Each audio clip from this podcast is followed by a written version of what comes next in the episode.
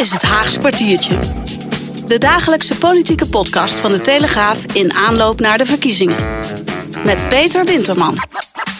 Ja, Pieter Omtzigt die gaat in zijn verkiezingsprogramma veel aandacht besteden aan migratie. Maar wat vindt hij daar nou eigenlijk van? Ik vraag het zo aan politiek verslaggever Valentijn Bartels, die nu al een tipje van de sluier kan oplichten.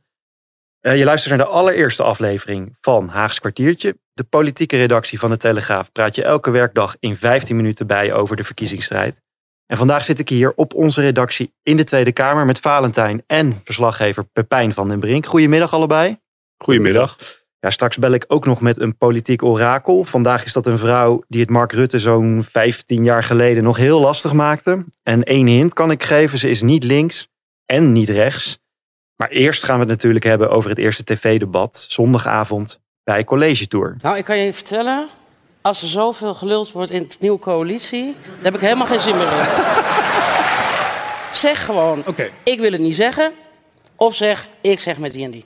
Wat zegt Denk u? ik dan, weet je. ehm, ik wil met Pieter. Ik wil met Pieter. Ja, daar werd best wel veel gelachen op, eh, tijdens dat debat. Eh, moesten jullie lachen, Pepijn en Valentijn? Nou ja, ik, het was wel een van de eerste momenten waarop je kon lachen eigenlijk.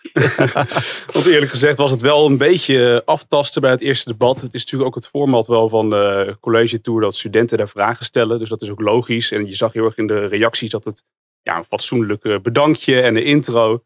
Maar het duurde wel even voordat de politiek leiders op het podium ook met elkaar eh, in debat gingen.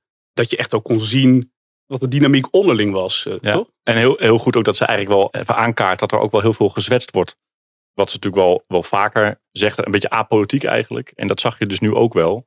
Wordt dan een vraag gesteld, nou daar komt geen antwoord op, maar er wordt wel anderhalve minuut volgekletst. Ja, precies. Want we zagen Pieter Omzicht van Nieuw Sociaal Contract, Frans Timmermans, GroenLinks PvdA. En natuurlijk Van der Plas en Dylan Jezielkes van de VVD. De vier grootste partijen in de peilingen. Behalve de Geert Wilders trouwens van de PVV. Was niet uitgenodigd. Maar was, zat er veel gezwetsen in? Ja, Pepijn? Maar bijvoorbeeld over die laatste, over je zielkes. Het ging, eh, kwam een vraag over bezuinigingen op de jeugdzorg. Nou, ik weet niet hoe lang ze aan het woord is geweest, maar ik heb geen antwoord eh, gehoord of er te veel was bezuinigd op de jeugdzorg. Maar ook dit toch, dat die vraag die, waar Caroline van der Plas zo op reageerde. Iedereen kreeg de vraag van met wie zou je graag willen samenwerken. Ja, toch ook niet een hele ingewikkelde vraag. toch? Nee, dat om lijkt me één Precies. De- favoriete... De, antwoorden waren voor de rest eigenlijk allemaal... Ja, eh, de kiezer moet eerst spreken en dan moeten we met elkaar gaan praten. Ja, goed, ze weten natuurlijk al lang en breed wie dicht bij hun eigen partij en bij hun eigen programma staan. En met wie het kans van slagen zou hebben. Ja, zij zei, geef daar ook antwoord op. Want dat is het meest kansrijk. En dat was inderdaad wel, eh, daar moest je even doorheen luisteren. Ja, en dat zeg maar. de kiezer eerst moet spreken, daar hebben ze natuurlijk gewoon gelijk in. Dat weet ook iedereen. En dat mag je ook best zeggen. Van, het is natuurlijk aan de kiezer, maar er moet wel straks een, een kabinet worden geformeerd. En dan wil je als kiezer ook gewoon weten, voordat hij gaat spreken, ja, welke kant gaat het dan op met het land? We hebben nog wel een maand. Hè. We zitten nog een beetje vroeg eh, in de tijd. Nog een maand voor de verkiezingen zijn. En Ja. toch had eh, Twan Huis zowaar ook een nieuwtje. Want eh, Pieter Omtzigt die vertelde dat hij eh, dinsdag, morgen dus, eindelijk met zijn verkiezingsprogramma op de proppen komt.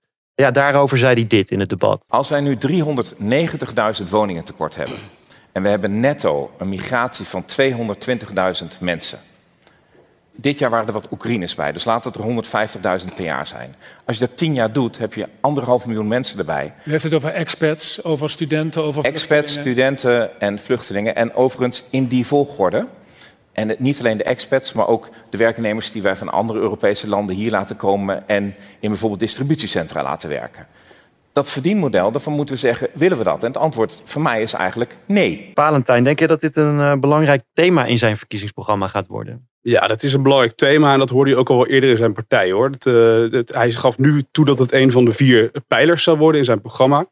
Deze zomer heeft hij daar een lezing over gegeven in Leeuwarden. En toen ging hij er ook al heel erg lang op in. Heeft hij een uur eigenlijk bijna erover gesproken. Dat hij vindt eigenlijk dat er al die jaren geen keuzes zijn gemaakt. Dat het lijkt alsof migratie ons is overkomen in Nederland. En hij vindt dat het echt radicaal anders moet. Wat wel opvallend daarbij is, is dat hij niet, zoals het vaak in Den Haag over asielmigratie gaat, dat vindt hij te, te smal als je het over het onderwerp hebt. Dus hij vindt dat je het veel breder moet trekken. Moet kijken naar arbeidsmigratie, de komst van buitenlandse studenten. Daar hamert hij ook al erg op dat dat moet worden eh, verminderd.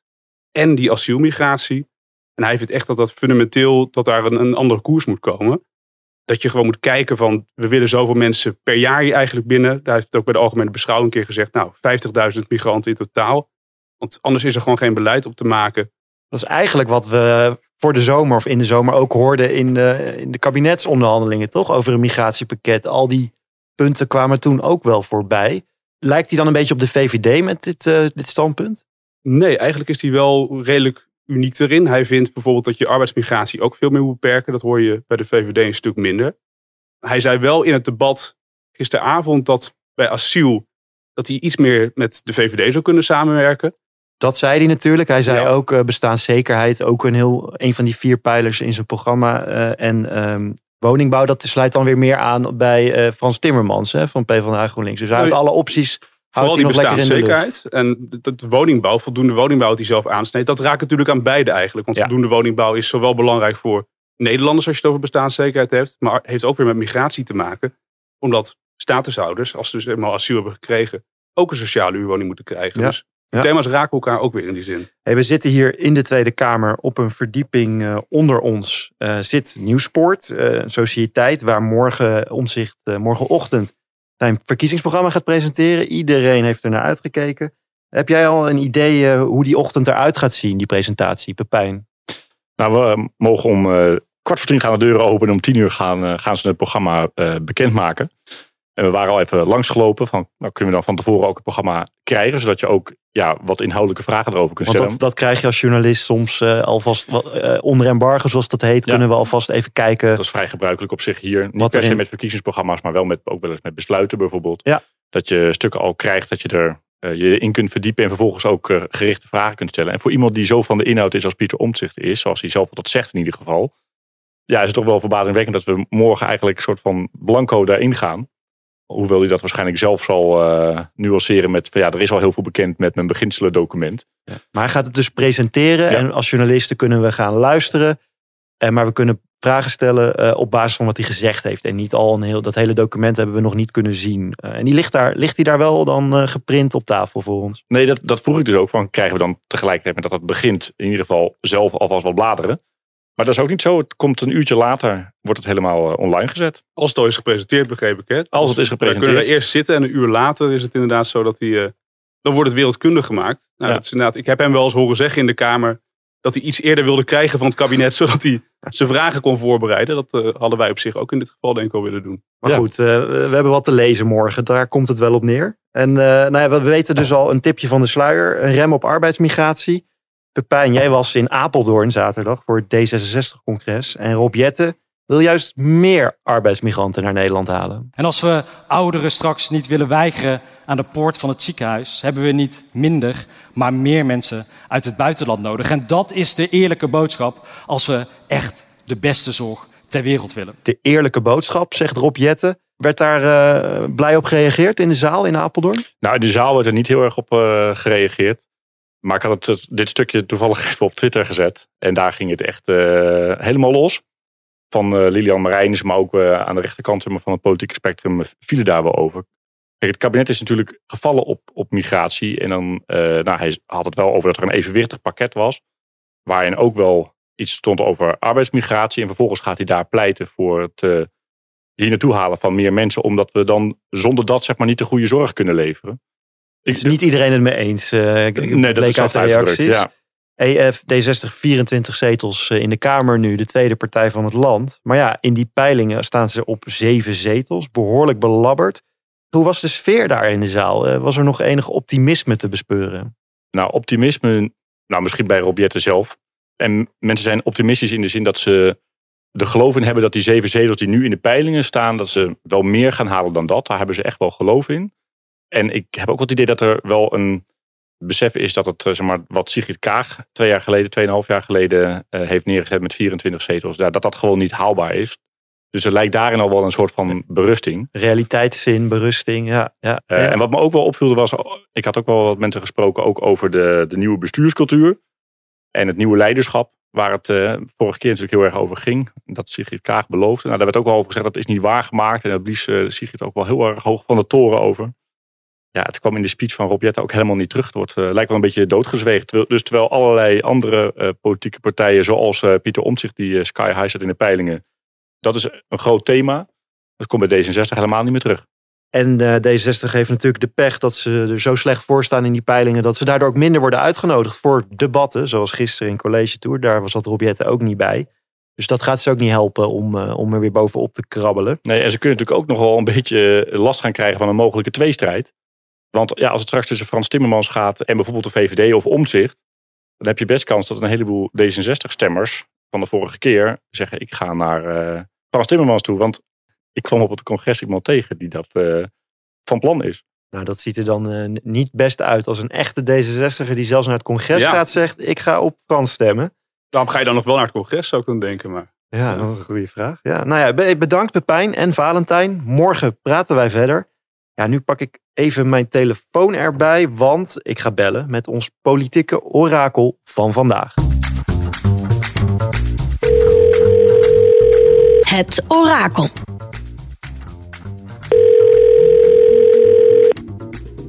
Goedemiddag. Hallo mevrouw Verdonk, met Peter Winterman van de Telegraaf. Ik ga u eerst even kort introduceren aan onze jonge luisteraars. En dat kan het beste met een quote van u uit 2006, toen u nog in de race was om, eh, om lijsttrekker te worden van de VVD. Ik ben niet links, ik ben niet rechts, maar ik ben recht door zee. Ja, mevrouw Verdonk, ehm, hoe is het om dit na al die jaren weer terug te horen? Nou, eh, zo lang is het nog niet geleden hoor. Er zijn nog steeds mensen eh, die me, als ik op straat loop, als ze me zien.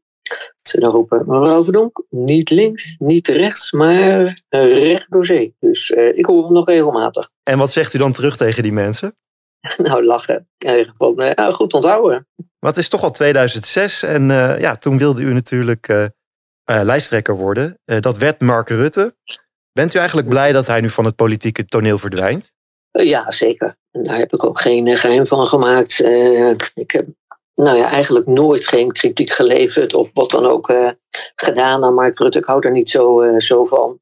Maar toen hij zo stond te liegen in de Tweede Kamer, dat hij niet meer wist dat er over eh omzicht gesproken eh, eh, was. Nou, dat was een paar dagen geleden. Ik heb Mark goed genoeg om te weten dat hij dat eh, zeker nog wel wist. De hele toeslagenaffaire, wat er is gebeurd in Groningen. Ja, ik vind dat echt, ik schaam me daarvoor. En eh, dus wat dat betreft eh, vind ik het uitstekend dat eh Mark Rutte nu weg is. Laat ongelet dat hij natuurlijk wel tien jaar lang keihard heeft gewerkt voor het land. Laat dat ook simpel zijn. En gisteravond eh, zat zijn opvolger, althans in ieder geval als lijsttrekker van de VVD, ook bij het debat, hè, bij College Tour, Dylan Jesilgus. Eh, u heeft dat debat ook gekeken. Wie vond u nou eigenlijk het meest recht door zee van de deelnemers? Eh, nou, ik vond omzicht, op zich wel eh, eh, recht door zee. Ik bedoel, ja, ook al heeft hij dan nog geen verkiezingsprogramma. Ja, hij gaat voor de inhoud, dat zegt hij ook steeds. En hij heeft ook duidelijke standpunten. En ik moet eigenlijk zeggen dat ik van Jesselgus wat meer had verwacht. Wat, wat meer duidelijkheid. En over die studieschuld bijvoorbeeld, weet je wel, daar werd toch wel heel erg veel omheen gepraat. Dat vond ik wel, wel jammer. Ja, ze Eh, zei, ze zei dat studenten die, die studieschuld, eh, nou ja, dat dat er ook een beetje bij hoort. Dat het een investering is in je eigen toekomst, hè? Ja, maar daar heb je niet zoveel woorden voor nodig om dat te zeggen. Dat kun je ook gewoon op deze manier zeggen zoals eh, jij dat nou zegt. Ja. En, maar dat was zo'n ontzettend verhaal. En hoe vond u haar op eh, bijvoorbeeld migratie? Want daar ging het natuurlijk ook even over in het debat. Ja, nou daar vond ik haar wel wat helderder. Maar goed, eh, ik vind wel een verschil tussen woorden en daden. Eh, want eh, dit zijn allemaal mooie woorden. Maar eh, Erik van den Burg, de huidige staatssecretaris voor eh, migratie. Die eh, nou ja, dat natuurlijk het hele slechte plan om de gemeente te verplichten om asielzoekers op te nemen uit de spreidingswet. En, Ook wel de nou, dwangwet genoemd, hè, hier in Den Haag. Ja. Ja, klopt. En nou, dat is natuurlijk door zijn eigen partij, onder andere door zijn eigen partij, de VVD, is dat afgeschoten. En daarna zetten ze hem op nummer vier op de lijst. Nou, daar begrijp ik dus echt helemaal niets van. En dat vind ik ook niet de heldere lijn die ik toch wel had gehoopt dat uh, Jesselgus die wel uh, zou gaan hanteren. Dat doet ze ook af en toe wel in debatten hoor. Dan is ze heel helder als het over de politie gaat of zo. Maar ja, dit soort dubbele agenda's, laat ik het maar even zo noemen. Ja, ik ben daar niet zo van. Ik en, hou en daar wat niet denkt van. u dan dat haar dubbele agenda is eigenlijk?